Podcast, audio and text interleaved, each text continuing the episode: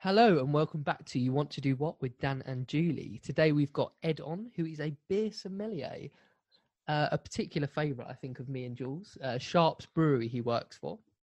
Hi Ed, how are you? I'm very well. Your good self? Yes, all good. Very excited to have this chat today. We uh, we like a few beers, don't we, Jules? Uh, yeah, we do, and I pretty much lived off Sharps beer when I was at university in Plymouth. So um, well played, mate. I know it. I know it very well. Good. You've got fantastic taste, obviously. Yes, yeah. Down that neck of the woods is uh, Yeah. got some good beer. So, do you want to tell us a little bit about what you actually do, Ed? Yes, yeah. Um, my job title is beer sommelier, um, which is nice and vague. Um, I, I, I, you know, I, I talk about beer a lot. I do a lot of education, but then I do a lot of beer and food matching, whether it's with pub groups or chefs or bars. Do a little bit of beer cocktails, um, but I also oversee the retail operation at the brewery as well. Um, I do a lot of history chats. Um, I'm just a bit of a, a beer geek, really. Beer geek. It sounds like the perfect job for a beer geek. yeah, sounds good. Yeah. it, it's a g- best job in the world, and I've said this umpteen times. And the, the interesting thing about it, I've, I've said this um, quite a lot. Yeah, best job in the world. I get to eat and drink for a living, and and and eat in nice places and pair beers with them. Mm. But in fact, I, on reflection, as we've all been reflecting over this period of time, it's actually the people that I've met is the best thing about my job. Um, and that's where the sort of cookbook comes in, and the chefs that I've worked with. It's, it's just great, you know. I get to talk talk about flavour to people, and that's that's good stuff. That's pretty cool. Yeah, we'll talk about the uh, the book because you've had some pretty high level chefs you did a book with, but we're we're excited to chat about that a bit later as well. Yeah, man. Um, how did you actually get into this world then? How did you get this beer sommelier role? Um, well, I, I was listening to to Jack's podcast actually, the Okay. mixologist that you Yeah. did, and it, it, uh, hospitality is a, a funny one, and, and Jack was so eloquent in talking about it. Like this wasn't a planned career. I, Mm. I worked in bars and restaurants. I think yeah, first job was washing dishes in a cafe, and I grew up in the village in, in Rock down here in Cornwall, so I'm very lucky Mm. and then I moved to Nottingham. Um, delusions of grandeur as a musician, um, and then realised, uh, yeah, I worked in bars and restaurants, and then fell in love with cocktails, Mhm. um, and uh, ended up being a bar manager. Moved back down to Cornwall, ended up working front of house in a restaurant. Worked for Nathan Outlaw, um, and the brewery was up the road, and I joined the tasting panel. So I've had two moments where I fell in love with beer. One was when I was working in in Nottingham. I went to Belgium for the first time, Wow. um, and that blew my mind. And it wasn't it, like so many people talk about. Yeah, it's it's the strong beers, and it wasn't about the strong beers.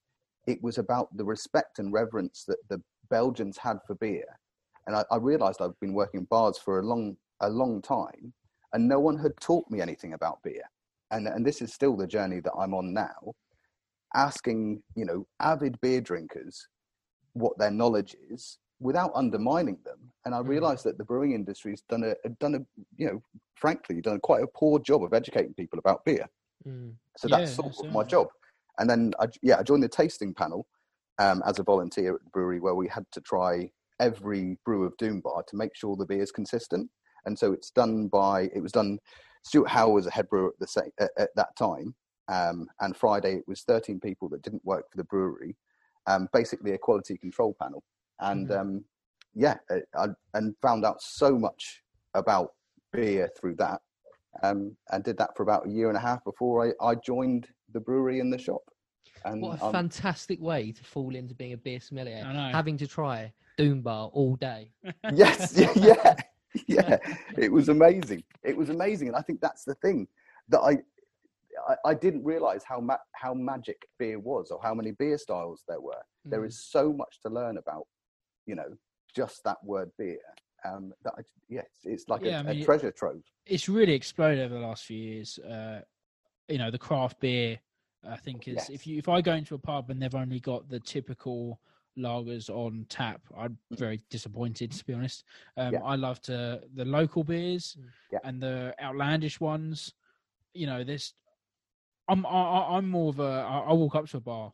I don't Mm. look. I'll just be like, just tell the barman pick me your favorite beer just to see what comes out because I'm I, I love all the different types of beers. Um, and yeah, I'm, I, I, I think it's brilliant, and I think we do we, it's growing so well at the moment. Uh, the beer Yeah. industry.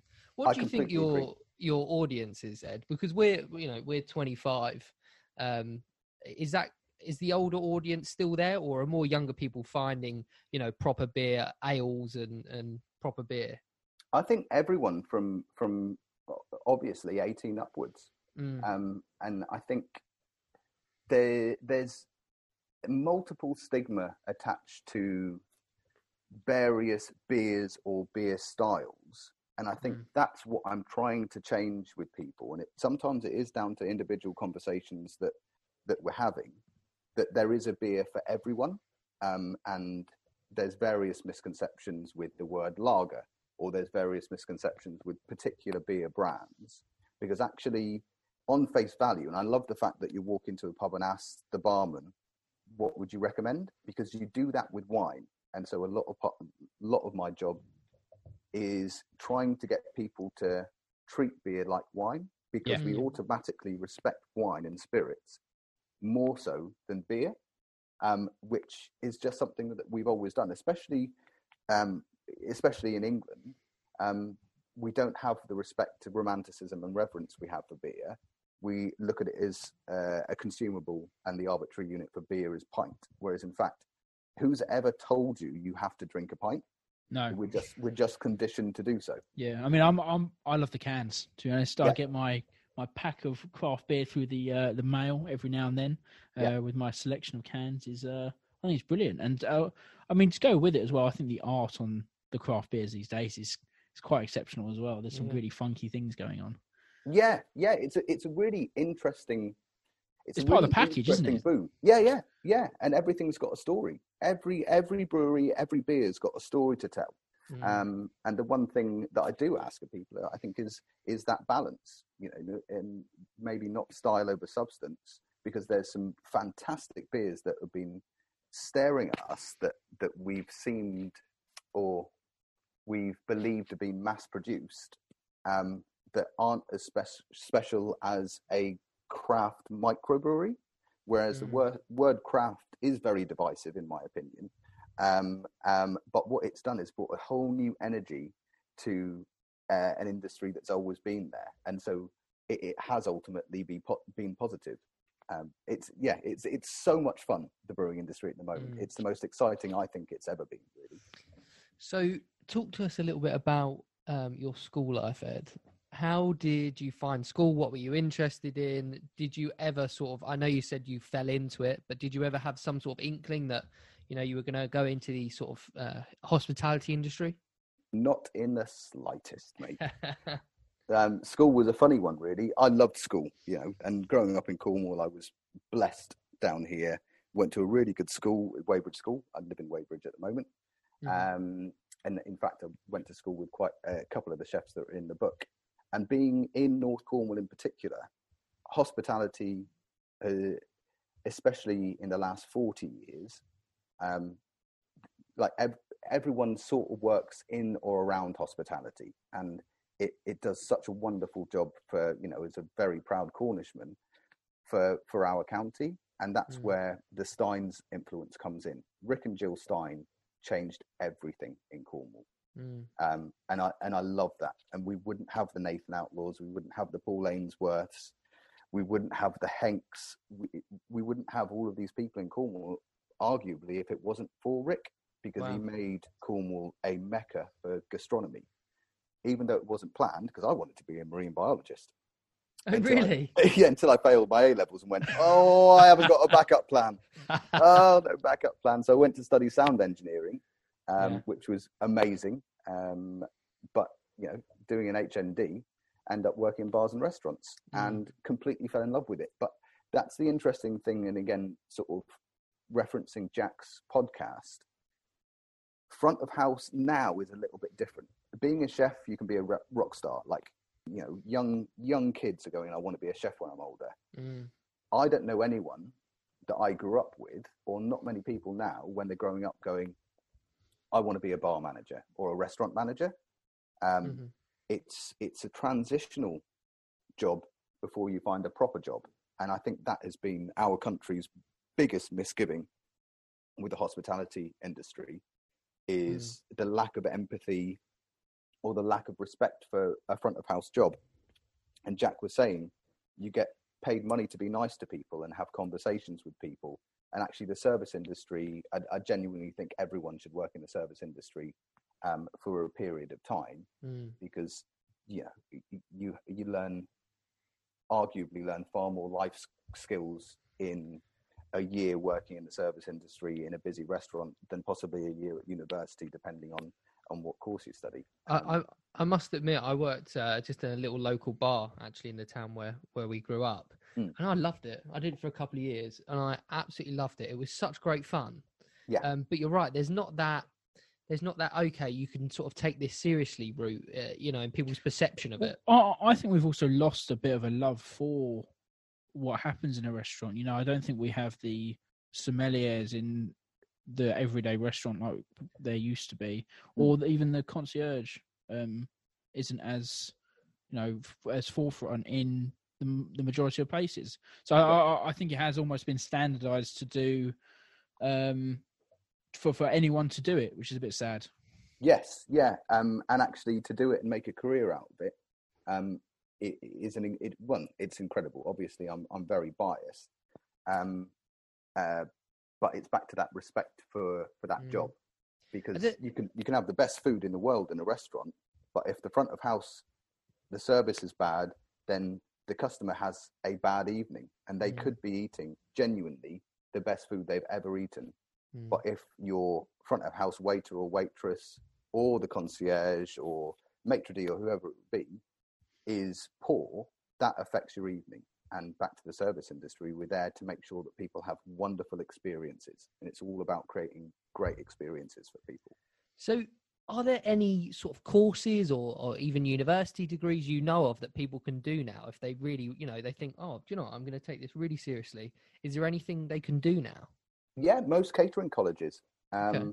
into restaurant management or hotel management, you, you have to do you have to do some time in the trade because it's something you can't really learn in a classroom. Mhm. um, because and you have to flex flex your style per depending on what restaurant you are. If you're in a pub or you know a, a barman in a nightclub has to push hard. You know the work ethic is built into you in in the hospitality trade, and that's another thing that I think so many people should do because I think the the hard work is quite underestimated um, within within front of house because it is it's hard graft but you know and to put a smile on your face and make sure that that customer's having a good time whether they're in a nightclub or a cocktail bar or a fine dining restaurant if you've got someone that has been able to work in all of those situations that is a, a very qualified person because you have to be you have to be very different in those in those situations. It could be about speed of service in a cocktail bar and especially in particularly sort of fine cocktail bars. You have to know at one point when I was working in a cocktail bar in Nottingham, I had to know at least 80 cocktails 80. um, off the top of my head. wow. And, and that's, and that's some memorizing. That's, you know, it's like cooking, cooking stuff off uh, from scratch from a, from a, from a larder. And it's, Yeah. those are all the things that we don't talk about it because, because usually you're just so busy just doing, you know, um, you- you don't get to talk about it that much. Are you finding that these top level chefs now are sort of looking to people like yourselves and, and sommeliers and concierges to um, to up their game? You know, like you said, you can produce the best food in the world, but Mm. if you haven't got the right drinks or the right service, then you know you're just as good as you know whoever down the road. Is Yeah. that what's setting them apart now? yeah point of difference Mm. um we're lucky you know as you know all of us are lucky if we can go out go out for a meal there are so many so many choices to go you know with just within the five mile radius of where i live Mm. i could go or like like slightly further than five miles i could go to a michelin star restaurant i could go to you know a really good gastro pub um, or I could go to Cafe Rojano, which is more Italian themed, and they're just they're just Paul Ainsworth's places, Wow. you know, and that that's incredible. And that, so there are, and uh, you know, North Cornwall alone, we've got we, we've got the sort of the institution that is Stein Seafood Restaurant, but then you've got Nathan Outlaw down the road as well, and so you know gastronomy is exciting at the moment. But what does set different places aside is how they can improve their service level. It's like a it's like a decent football team. If mm-hmm. someone's better than you, then you have to raise your game. And the bonus is we've we've had the standard set by Rick and Jill, you know, 40 years ago with the seafood restaurant, and Cornwall's just got better and better and better. And then you look at London, um, and then you've got umpteen Michelin starred restaurants, but wonderful places to go and eat and drink and create wonderful memories. And that's what, for me, that's what the hospitality industry is about. It's mm. looking after people, making sure that they have the best time, and you see people smile. So, do you see a big opportunity for young people or anyone for that matter of fact that wants to go into this industry there it, it is growing and definitely you know the beer sommelier and it, yeah. it's a good great time to get into it yeah and i would encourage encourage anyone mm. you know even if it was just to see to see what it's like i would genuinely encourage anyone um, to get into the trade and work in the hospitality trade um, because you get to see people at their best and their worst you know if you if you're working in a nightclub people have have, have had a little bit too much to drink. Yeah. they can be quite un- unpredictable. Um, but that's that's all part of this industry. If uh, someone was looking to potentially get into uh, become a sommelier um, h- how would you recommend them actually learning about different beers? Um, um, or even, just a, a, novice at home what, what would you recommend? Start off with what you know you like or what you know you think you like. Because I think I went into to beer with, like I said, with actually very little knowledge.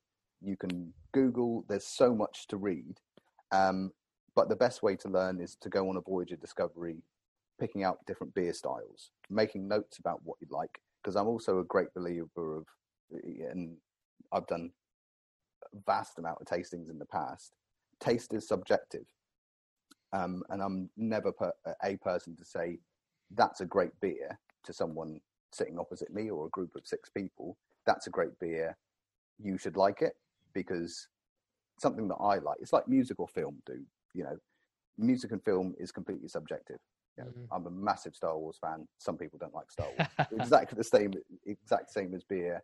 And sometimes in wine, wine can can sort of have that perception of this is a great wine and there's a lot of nodding there's a lot of power of suggestion yeah. and it can be slightly intimidating whereas yep.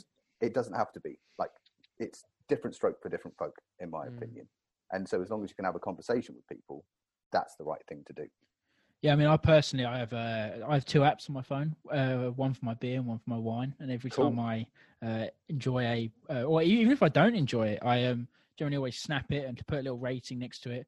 Um, yeah. Sometimes I, if I really enjoy it, I'll leave a little comment on the um the app for other people to see. So I think that's a great way. I love it. I, lo- I love logging all my um my beers and things like that. It's it's brilliant. It can look a bit dangerous though, can't it? Some weeks you look at how much you've uh, you've added to your apps. It, it, could be, but again, about small quantities. Just yeah. just have a hundred mil. What what are your favourite beers, gents? I'm I'm an ale sort of guy. I, I cool. apart from wheat ales, I'm not a great okay. fan of wheat ales. Um, yeah. But pale and an IPA are, are certainly where I'm at. Yeah, awesome. I'm I'm sort of medium to dark beers. Um, nice. You know, I, I love a Doom Bar. I equally love a Timothy Taylor. Excellent. Um, yeah, I, that kind of beer for me. Cool, and and that's and that's it. You know, and and then hopefully you can sort of you can go by knowing what you like, and also knowing what you don't like as well. Mm-hmm. You can mm-hmm. guide yourselves around whether it's a color or whether it's a style. Mm. Um, and that's a way to start to navigate to learn about beer. There's some amazing books out there. Um, there's some really nice guides out there, but really go back to the basics. Mm. Um, before, I think the the lovely boom of craft has made people very, very opinionated about beer, where they can name a certain hop variety or know what a New England IPA is. Yeah. But actually, let's get back down to the basics. You know, talk to me about the difference between ale and lager and the history of ale and lager. Because I'm, like I said, I'm a bit of a geek, but I find that really interesting. and I've asked lots of people that question. And even though they might be very particular beer drinkers, they wouldn't be able to tell me the basic difference between ale and lager. But mm. the average wine drinker can name a great variety, a region, a country, whether it's New World or Old World. So mm. go straight back to the basics. That would be my main tip for anyone that wants to start learning about beer. And also, I'd say read what's on the bottle. You know, uh, for a wine, you get the bottle. Oh, but whenever a wine comes to me, I'll look at the bottle and read Yep. uh, what it says on it, and I'll 100% do the same with a can or a bottle of Yeah. beer that comes my way. Absolutely, that's why the that's why the you know the brewers and the marketing guys will put tasting notes on there, and there's lots of food pairings on on cans and bottles now as well. Mm. Which and that's the guide. It's all it's all there for everyone to take in. So, beer sommelier life. What Hmm. is the average day in a beer sommelier? Because it just sounds fantastic so far. Um, I think I can answer that really quickly. there is no average day. okay. Um, so, you know, uh, I suppose last year consisted of sort of going to speak to a lot of chefs and reading through their menu. Um, on the flip side of that, it could be hosting trips down to Cornwall um, and taking people to the Mariners, so Paul Ainsworth's pub. That's our, our, our partner down in Rock Mhm. and sort of doing beer and food menus. But I could be at a trade show where we do cool experiences. We have an experience called the Secret Bar that's been on tour for the last seven years. It's like the best kept secret that no one's ever really kept the secret, and it's it's all about beer and food. Um, so yeah, there there is Do you take that around? Is that all around, Yes. around the country? yeah. So we popped up at Big Festival, Taste of London, Oh wow. um, done a lot of music festivals just to create experiences. So we've Mm. got a, we've got a wicked events team, like they're they're dear friends and wonderful people. You know, Nick and Sam and Bryony and like all the guys that we work with um, at Sharps, and we pop Mm. up and do these sort of cool activations where we'll do a beer cocktail and then a little taster menu. Um, there can be some sort of dry ice and cocktails and aromas, and that's the cool stuff. And the whole point is to elevate beer to that level that you'd expect from, you know, a really cool Soho cocktail bar or Mm. a wonderful Michelin star restaurant. Um, if you give those people experiences, they're going to remember it. And again, it's small groups of people just to make beer magic. I think that's my job. I'm far from a magician, but make beer magic is, is my job, really. What a job! What a Mm. job! um, so, what what kind of personality traits do you reckon you need to really succeed in in beer sommelier life? Um, I think I, I just within Molson Coors, I work with quite a lot of beer sommeliers that don't do all the jobs that I do. Some some of the guys work in category, Okay. um, sort of doing all the stats of how different beer styles uh, are selling within the on trade, so pubs and restaurants, and then the off trade, the, the supermarkets. So I think the beer sommelier is is a wide a wide sort of it's the accreditation, but then you can have a beer sommelier working in a restaurant or a buyer for a for a um, a supermarket. So it's it's it's like super versatile. Now I Mhm. think there's you know about 180 accredited beer sommeliers in the world through the Institute of Brewing and Distilling. So, wow. actually, I do have a quick question I want to jump back on. Is you said earlier that you wouldn't actually uh, recommend a beer to someone almost, or you, you wouldn't say that's a brilliant beer, you'd love it. How, how does that affect your job? Because obviously you're drinking beer to promote it, I suppose, in a way. Yeah, well, I think it's not necessarily. I wouldn't say that that's a great beer. In my opinion, I can caveat that all, all the time. Mm. It should be a conversation of what do you usually drink. You know, Okay.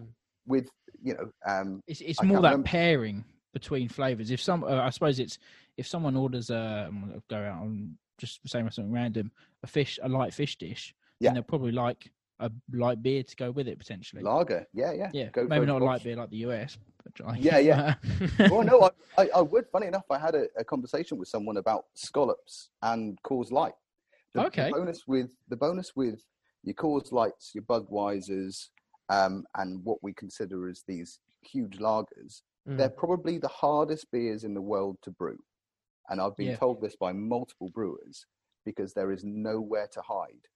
So, a pastry chef, a good pastry chef, their test would be make me a lemon tart because there's lots of things that can go wrong with a good lemon tart. Um, and a test of a really good brewer can they brew a lager?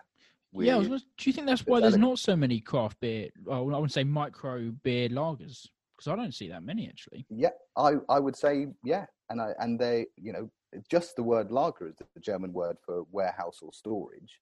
Lagers take longer generally to brew than most ales because the yeast works slower, and you need to Ah. condition lager post fermentation at cold temperatures. And this, these are all the nuggets. This is what I mean about the, this interesting world of how we look at lager as being pale and Standard, yeah. whereas in fact there's lagers in Germany from the Bamberg region, region that are as dark as stouts and are smoked lagers. So you can have a Oh. black lager as well. And this is what I mean about the the Voyager discovery about all these things that went. I never knew that could happen. No. Yeah. And they That sounds good. A smoked lager. I Yeah, could get into incredible. yeah. yeah, Schlenkerla Rauch beer. I would Okay. recommend. That, Okay. um, and they're from Bamberg. Again, specifically made to, to go with food, so smoked meat. Well, it's my birthday soon, Julie. So get on that. That was a proper hint, wasn't it? it was. so you actually you did say you. So what is the difference between a lager and a and a beer or an ale? What is the actual difference? Good. I'm, I'm really glad you asked that because I, w- I was going to ask you guys. Um, so We can give it a shot if you want. that's cool. Yeah, yeah, give it a go. No, in fact, yeah, turn it on its head. okay. All right. Guys Uh, well, obviously, I, I think a, a lager is uh, much more gaseous. Um, Mhm. It's generally has a more, I'd say, a tinny flavour at the end of it to an ale. I think I think an ale is a bit smoother, in my opinion. Yeah. Um, I'm probably, I'm more, more. I'm thinking of a a pale ale here, uh, my Yeah. preferred. Um, yeah, I, I, I- pale ale's flatter and yeah. Um, I I think is it something to do? It must be something to do with the process. Um, Yeah. barley hops. Yeah, some sort sort of of the different. you- quantities Well, you of just said it's it's a longer process to do lager, whereas I thought it would have been the other way around because to me lager is a bit it's not as refined as some. Well, yeah, I mean, I, because of its mass production. I yeah, suppose. I guess Yeah. so. But what? So what is it, Ed? What is the difference? Yeah, see, this is why I do my job, gents, because I'm, I'm grinning. I'm grinning from ear to ear because this is exactly what I mean about the brewing industry not teaching people. And you're both beer drinkers, right? yeah. So it's um, ultimately it's yeast. So historically, um, so lager being a German word, the Germans changed everything in brewing and brewing processes. So it's pre-refrigeration. So before the mid 1800s, generally ales and what we call lambic beers or spontaneous fermented beers. So it's all about fermentation. So lager is a is a yeast variety. The original yeast variety was Saccharomyces pastorianus, um, and that was a yeast variety that sank to the bottom of a tank. Ale um, was Saccharomyces cerevisiae, which was a, a yeast that rose to the top of the tank. So bottom and top fermenting ultimately. Mhm. Lagers ferment at really cool temperatures. Um, ales ferment at warmer temperatures. And both those yeast varieties give off different flavor profiles and different esters of what we call them. Um, and that's pretty much it. But you can have lagers as black as stouts, an ale as pale or as gassy as lagers. And Wow. but yeah, in fact, 1840, if I go slightly deeper, 1842, in the town of Pilsen is where this yeast variety was discovered. Hence, Pilsners No way. Yeah, Okay, see, that's the penny drop moment. You both had that penny drop moment, right?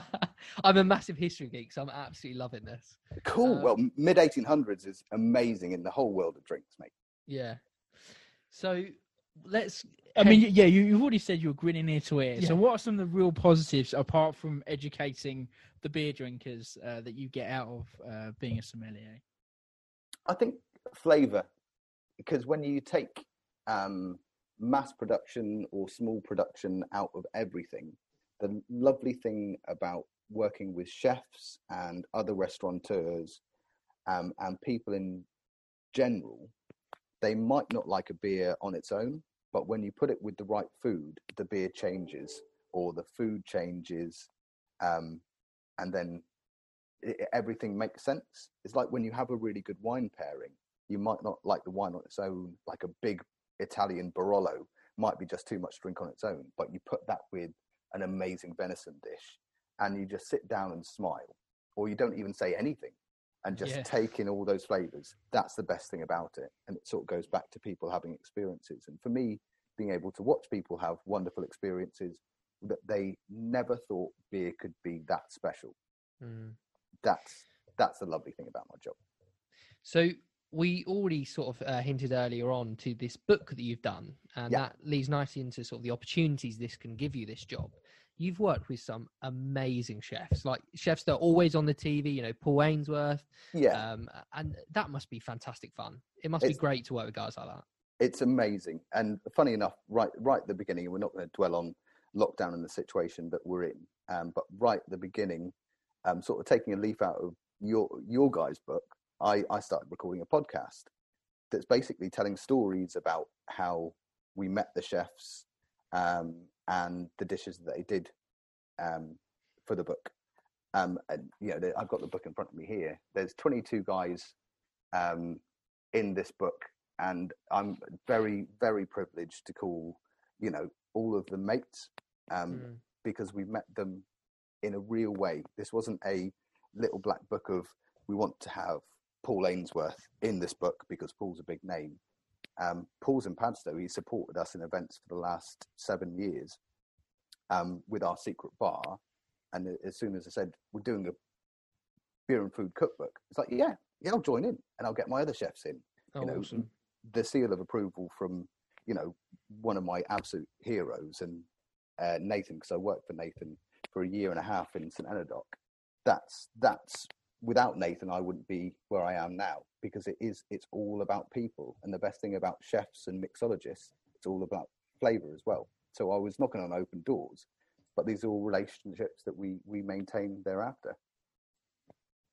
Okay, so what would uh, unfortunately be some of the more less favourable things that you um you you have to deal with in the industry, if there are any? I'm, I'm, I'm sure there are, but um, There definitely are. I think um, the sort of challenging people's perspectives, if they've got an absolute bee in their bonnet um, about a certain beer brand, and there's loads that I can mention, it's battling negativity um, okay. and talking within. You know, a, a lot of people in the brewing industry. There's quite a lot of animos- animosity in the brewing industry, whereas in fact we're all in it together. We should all be going. Beer's amazing. Our beer's great, um, and it goes here. Whereas in fact there is quite a lot of negativity in the industry that that isn't needed because actually collectively, if all the brewers got together to go right, the the enemy isn't the other brewer.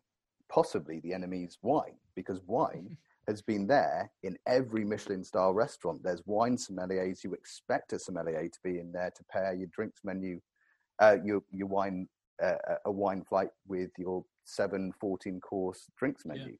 Then that's that's what I want a piece of because it's back to conditioning. We've always put wine on that pedestal, and to change people's perceptions of beer collectively, that's the key because it should be a drinks list. So if you Mm. speak to James Knappett, for instance, that's in the cookbook, he's got kitchen table Bubbledogs.